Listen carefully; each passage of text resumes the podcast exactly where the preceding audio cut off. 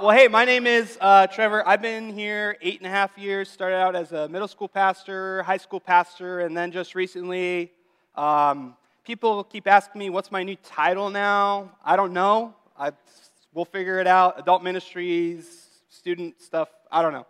Um, but I've been here eight and a half years. I'm married to my wife, Danielle. We have four girls. Uh, we got seven, five, three, six months. So, um, kind of busy, but we love it. Um, so, I got introduced to fatherhood in a, in a crazy way. Uh, probably, this, my oldest was about two years old, and my daughter Addie was probably like six months old, a little bit older maybe. And I remember this one time, my wife decides to go on a Target trip. So I'm probably not going to see her for days, all right? So my wife goes out to do some shopping at Target, and I'm at home with my oldest Amelia, who's just tiny, and Addie, who's even tinier, like little baby. And so my daughter Amelia had just learned to figure out locks. You know where this is going, probably. So I'm holding my daughter Addie, and I forget what the reason was, but I had to go out into the garage and grab something. So I go out in the garage, my daughter Amelia's following me close behind, Instantly, when the door closes, I hear the, the click. I don't have my phone. Now, fortunately, I'm dressed. Everything's good there, okay? That would have been really bad, okay? But I just have my daughter, Addie, and I'm locked outside my house. And I start freaking out, and I'm thinking of all these different resorts, what to do. I'm thinking, I got to go to the neighbors. So I go to the most normal neighbors next to us who are really awesome. They're not home. I go to the second most normal neighbors. They're not home.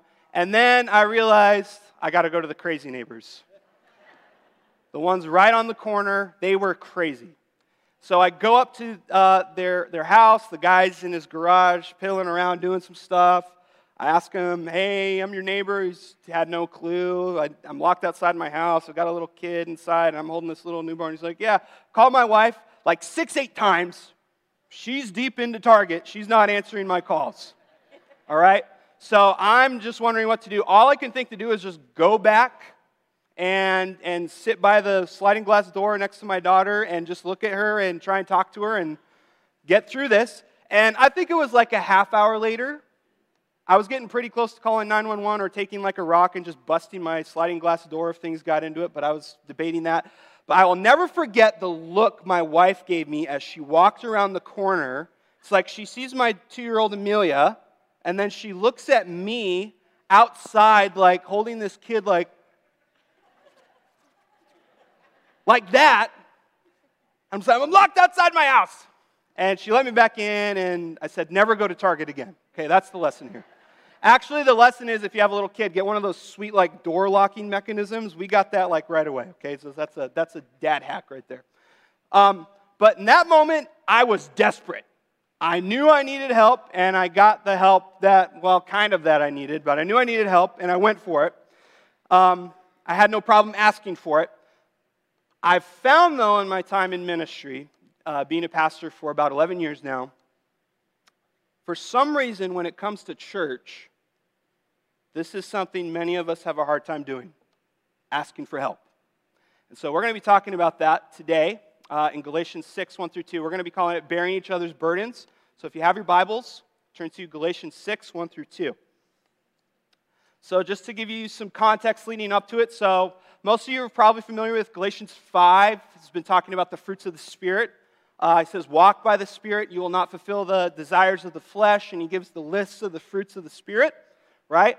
We, a lot of us know that list. We've memorized it. And then he gives the bad list right here the deeds of the flesh. Okay? So I grew up knowing Galatians 5, the fruits of the Spirit. And when my mom sat me down when I was six years old and said, Hey, Trevor, do you know you're a sinner? I had no problem. I was like, Oh, yeah, I know most of that list by now. Okay? The deeds of the flesh. Like that was alive in me. Okay? So I knew that. But as believers, Paul's reminding us we've been given victory over our flesh, and we can live this by walking by the Spirit. And walking by the Spirit is, is a moment by moment, day to day relationship with the Lord through His Holy Spirit, where you're being led by the Spirit. In other words, go do this, go do that. He's bringing scripture to your memory, and you're just taking one step at a time. That's what he's talking about. So you're walking by the Spirit. And God, I remember, I remember growing up hearing this all the time, and it made sense.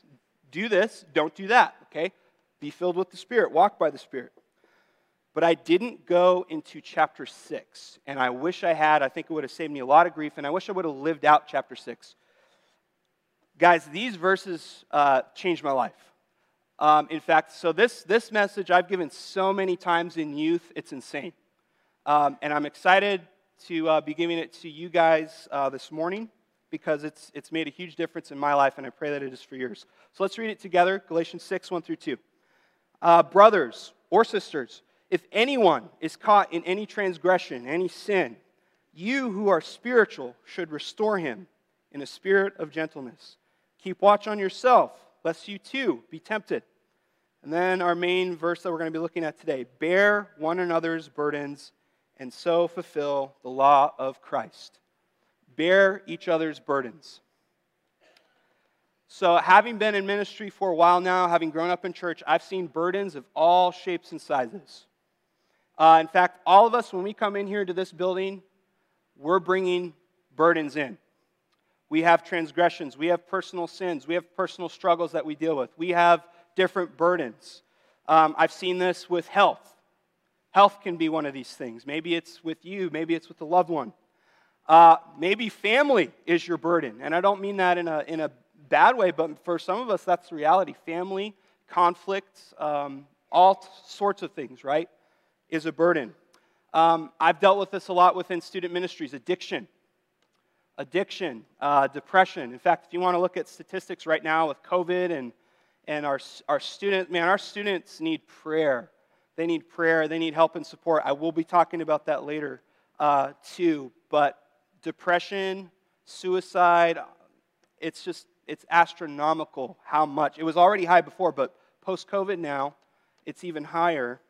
Um, I've seen harmful lifestyles that are contrary to the Bible, that are contrary to what someone believes. Point is, we've all got burdens. Now, I'm going to be sharing um, just me personally some stuff that's happened in my life, and it might not be your burden. So I'm not trying to like compartmentalize everyone and say this is your, your experience too. I'm simply sharing with you a little bit what my experience was a little bit as far as this burden thing goes. But one thing I can conclude is having been in ministry a while is this sin is deceptive. Sin is deceptive, and Satan is good at what he does. He's been, a, he's been around a long time and he's the liar, and he's the deceiver, and he's good at it. Um, reminded in Hebrews 12, 1 through 3, uh, the writer says, Therefore, since we have so great a cloud of witnesses surrounding us, let's lay aside every encumbrance, every weight, every burden, and the sin which so easily entangles us, and let us run with endurance the race that is set before us, fixing our eyes on Jesus, the author and perfecter of our faith. And when he says that sin easily entangles, the idea is like you're running along, and maybe this was your day. You started out great. You're like, I'm going to serve Jesus today. You, you're hit, your feet hit the floor, and then like 10 seconds into your day, you're already like, well, I already ruined it. I already did something dumb, right? Maybe that was your day so far. Maybe it's something that's happened. But sin is sticky, it gets on you as a believer. I'm talking to Christians. I'm not talking about just like these are Christians, us. Sin entangles us and it constricts us almost like the picture is like a boa constrictor, like it slowly wraps around you and it feels kind of cozy at first, like this isn't too bad, and then it's like, Ugh. and the picture is you're running your race and then you're kind of just like this. You just kind of fall down. You're entangled and you're restricted from following the Lord. You've fallen down, and maybe you've fallen down hard. And we can get in this cycle. In fact, I would say the Christian life is this perpetual state of falling down, getting up, falling down, getting up, falling down, getting up, falling down, getting up. There's nothing wrong with that per se, except when you continue to live in this defeat cycle. You're not walking in victory. So, for me in high school, growing up, I had some burdens that I thought I could handle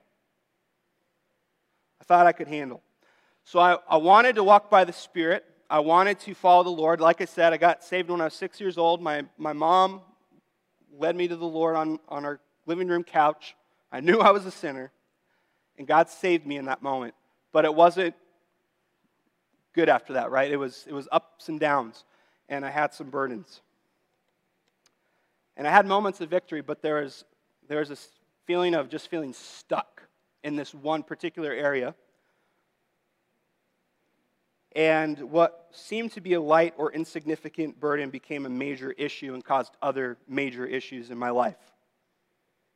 And uh, the analogy I would give, and the analogy that I give to a lot of students, is it's almost like if you guys have like any, done any yard work before or anything like that. When you're pushing a wheelbarrow, right? You push the wheelbarrow, like maybe it's maybe it's across the rocks or maybe it's across the ground, and it's kind of like right now, the ground's kind of wet a little bit, but you push the wheelbarrow across. It's not so bad at first, but then you go over it again and again and again and again. Now, what happens when you try and get out of that rut? Is it easy to do? It's pretty dang hard, right? You're trying to get out of this, but you're in a rut. And that's what I felt like. I felt like I was just in this rut, and I couldn't get out of it. And that's when Satan started to really whisper into my ear. And these are the lies that he'd whisper into my ears. And maybe these are lies that you hear currently, or maybe you've heard before. This was the lie that I heard in high school. Trevor, you are the only one who has this burden. You're the only one. You're the only Christian who struggles with something like this. And uh, my experience, too, is Satan plays dirty. He goes below the belt. He doesn't care. He comes to kill, steal, and destroy. He's coming after you. So then he tells me all those things, and then he says, Trevor, you're trash. You're trash. And I believe that lie. So, what do you think I did because of that belief? I hid. And I let no one in on that area of my life. And it's interesting because we see this pattern in Scripture. We see this with Adam and Eve, right? The very first time. What do they do? They sin and what? They hide. And they're, they're hiding, and what does God say to them when He walks, was going to walk with them in the cool of evening? What does He say? He says, Where are you?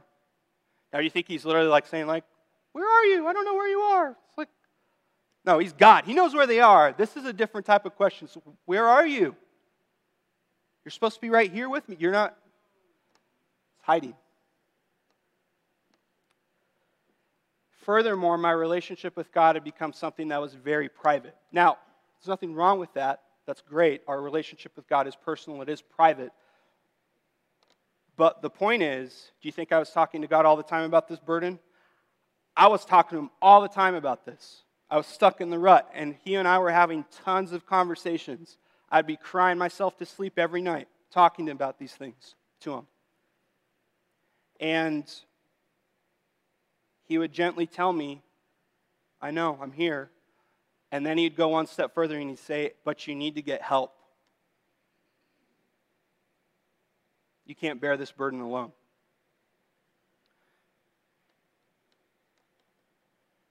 But I refused for years. Why? Because I'm the only one who struggles with this, was my thought. Some of you here this morning, you know exactly what I'm talking about. You're living this right now. This is your reality. Your false reality, but it's your reality. This is a very dangerous place for us Christians to be because, like it or not, we're described in the Bible as what? Sheep. Satan is described as a roaring what? Lion, seeking whom he may devour. And that picture of prowling, he seeks whom he may devour, prowls around like a roaring lion, is this picture of he's the lion that's stalking the herd, he's stalking the pack. And he's looking, and he's looking, and he's looking, and he's waiting for isolated Christians who are going to wander off by themselves away from community. And that's when he attacks. That was me.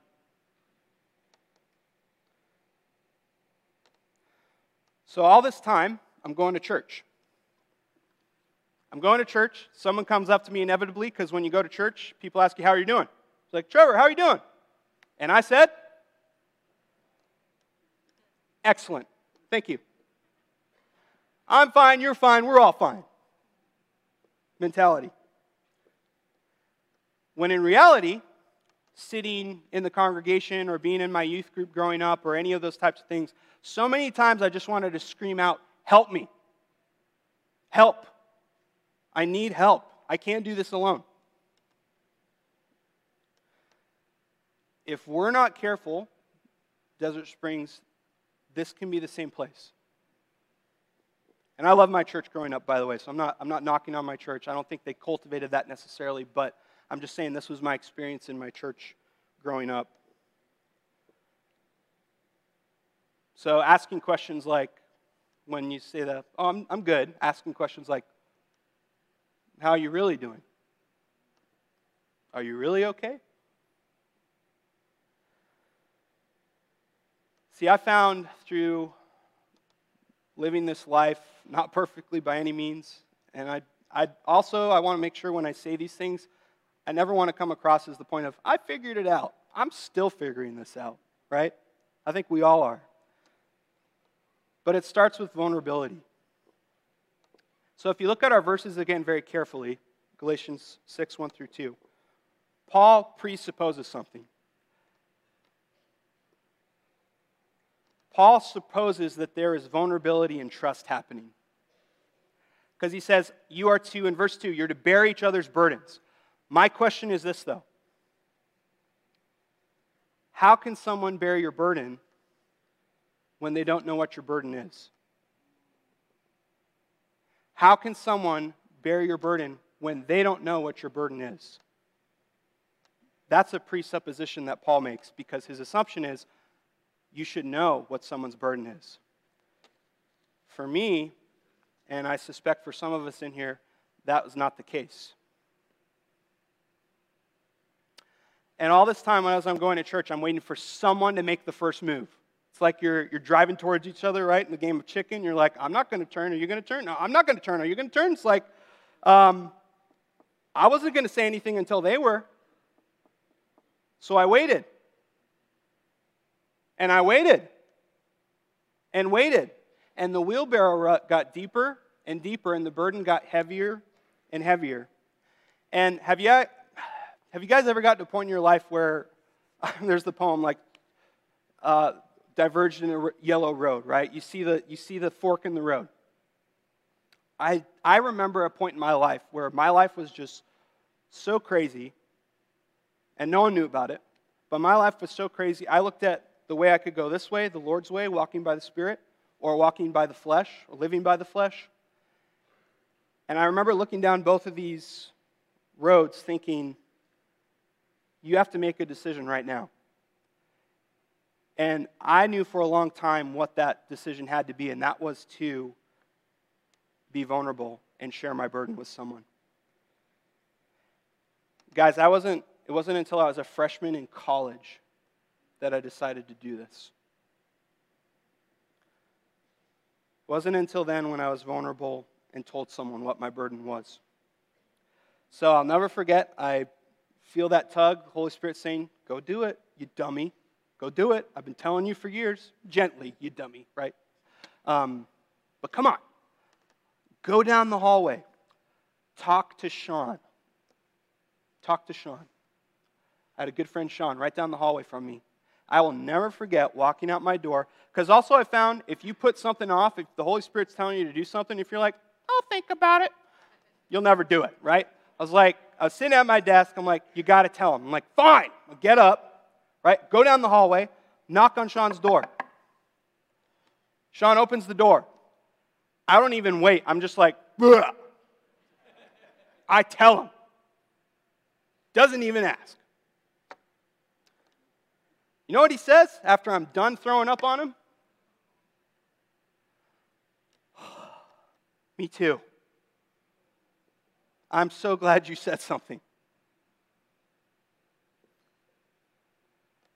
So it's a lie. Some of you in here, you're thinking, I'm the only one. That is a lie from the pit of hell. I actually, so I tell this to my students all the time. I'm going to tell it to you guys. I just imagine in a room this size, we all have different thought bubbles over our heads right now. And we're thinking, if people only knew blank about me, they would blank. If people knew this about me, it'd be over. If whatever, or I'm struggling right now with, or help, I need, whatever, you fill in the blank. But I imagine all these thought bubbles all over the place right now. My experience with this has been I guarantee you, if you could see everyone's thought bubbles in here right now, you'd look four seats down and be like, You too? No. But it's the truth. So that started with me and my friend Sean meeting, and uh, we still meet. We still have the friendship. In fact, I'm meeting with him this next week. We still have this relationship. And I thank God for it. But this was the start of a relationship that allowed me to really get into this idea of bearing each other's burdens because Desert Springs, when we bear each other's burdens, we experience true community, and more importantly, we experience healing. There's healing. When we operate in darkness, when we hide things inside of us, when there's darkness, that gives Satan ample room to operate and move around because he, he walks in darkness. He loves the darkness. And then on the other side, we have Jesus, in whom there's no darkness at all. And guys, I found when I let these things out, when I let my burdens out into the light, you know what happened? It wasn't immediate, like, oh, struggle's over. But when I let these things out into light, it's like Jesus was, it opened up the floodgate of, okay, here I come. I'm coming into this part of your heart now. And I'm just going to wash over you right now and bring that healing that you've been waiting for years to put on. And I got the accountability I needed, I got the help I needed. This is the best part, though, that I've seen and that I've experienced. When we bear each other's burdens, we experience what true love and forgiveness looks like. I will never forget the day I, I knew before I could ask my beautiful wife, Danielle, before I could ask her for her hand in marriage, I knew I need to let her know about my baggage. I need to let her know about some of these burdens. And, and I'm on the road to recovery and things are looking good. I haven't figured it out, but she needed to know what she was going to say, I do too. right? I will never forget sitting down with her and having a conversation with her. And just the tears that just came out of me after that happened was it was a relief because I'm like, this is who I am, and there's no darkness inside of me, and I'm this is who I am, like it or not, the good, the bad, the ugly. Here I am, Danielle. And then simultaneously, there was this fear of, we're done. She's going to reject me. I will never forget, guys, outside of Jesus saving me, the greatest act of love I've experienced was when my wife started to cry too, and she reached over and we just started to hug each other and we cried together. And that's when I knew you really do love me. You love me. And she forgave me. I've seen this with students all the time, too. Uh, I've had the blessing of having students open up and talk to me about very vulnerable, dark things. And it's, it's a beautiful moment on one hand because there's finally that, that openness and that light coming into their life. But then we start to talk, and I tell them, you need to tell your parents, and there's always this. Uh, I can tell the youth pastor you're cool, but my parents, I don't know. And you know what? And this was this was my life. When we live in the darkness, we also develop a alternate reality that exists. And the alternate reality is if someone finds out this, here's what's going to happen. And I, I would see these students that had built up for years and years this reality of if I told my parents this, they would kick me out of the house. If I told my parents this, they would disown me, yada, yada, whatever the case was. And you know what? Praise the Lord. Every time those students decided to sit down with their parents, and I had the blessing of doing, uh, being alongside them as they shared the news with their parents, every single time these parents would just burst into tears, and there was this just wave of relief that came over them. And they just hugged them and they cried, and there was, there was just so much love and forgiveness experienced in that moment. And guys, I can't help but think every time when I picture those moments of there's so many of us in here that we are withholding that love and forgiveness ourselves. We're not experiencing that love and forgiveness ourselves because we're not letting people in. We're not sharing our burdens. And we've developed these alternate universes that exist in our mind of what that would look like if people knew this about me. And I'll also tell you that is a lie from the pit of hell. Don't let the enemy rob you of experiencing the Lord's love and forgiveness and the community's love and forgiveness.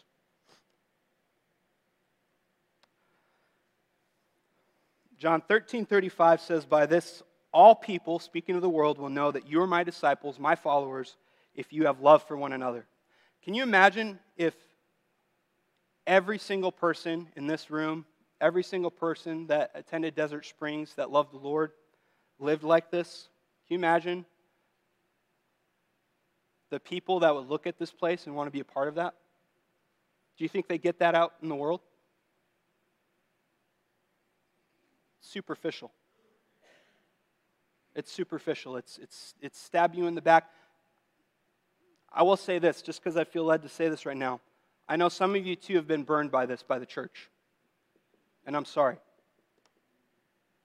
I'm sorry. But don't give up on the church. I guarantee you there's some people in this room. Maybe you feel led to talk to. Don't let that wound fester either. But by this, all people will know that you're my disciples if you have love for one another. The world will see this love and want to be a part of it. As we close, I, I want to tell you a couple things. For someone in the room right now who feels like I'm just talking to you, like we're, you feel like we're at a coffee shop right now, just having a conversation across the table right now because you, like the Lord is speaking to you right now. I need to tell you right now God loves you. He loves you. While we were still sinners, Christ died for us. You're not the only one. You are not the only one. And finally, God doesn't make trash. God does not make trash. You are created in His image, you have value, and He sent His Son to die for you. You have value.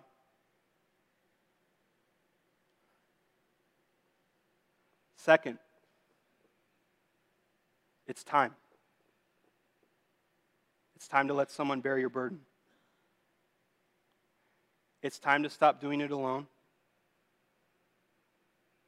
It's time to go beyond just the conversations with the Lord, which is great. Keep talking to Him. But it's also time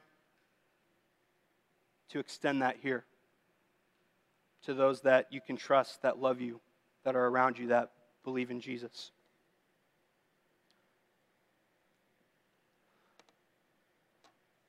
Desert Springs, let's cultivate. Let's cultivate a place where we bear each other's burdens. And I would say that by doing this. How do we do that? Don't be like me and wait for someone to do this. Don't play that game of chicken where you're just waiting for the other person to make the first move because I'm telling you, it won't happen until you do it. it starts with you. Be vulnerable and be real. And again, I want to I want to caution. I'm not saying get up right now and be like, like here, do it around people that you trust, that are following the Lord. Be wise about it, but open up. And guys, I found when I share things, every time, every time, someone else does the same thing. Every time. There's always something happening. And what would that look like in our connect groups? What would that look like in our Bible studies? What would that look like as we sit next to each other? Maybe it's getting to know the person in your section that you've seen for years and you never said hi to them. Maybe it's the person, I don't know, at the grocery store, the barista, whatever. I'll let the Lord lead you on that. For this, predominantly, this is one of our younger services. One of my concerns for Gen Z, millennial, we go home and we shut the garage, we don't talk to anyone, and we don't open up. I just want to lovingly ask you guys to consider this that we need to have that authentic community with each other. Some of you guys, you're freaking out right now because you've never done this before. But can I tell you, as someone who was freaking out as well, who was in the same place as you, where I am now, there's some work, there's some difficulty, but to be where I'm at now, man, I wouldn't trade anything for it. And the healing that's taken place as a result of that, it's been worth the journey. And so, for some of you to heal this morning, for some of you to be restored this morning, for some of you for that relationship, whatever that might be, it's worth it. It's worth it. And when you stand before Jesus someday, or when he comes back, it's going to be worth it. So, can we do that? Can we bear each other's burdens and fulfill the law of Christ? Can we do that?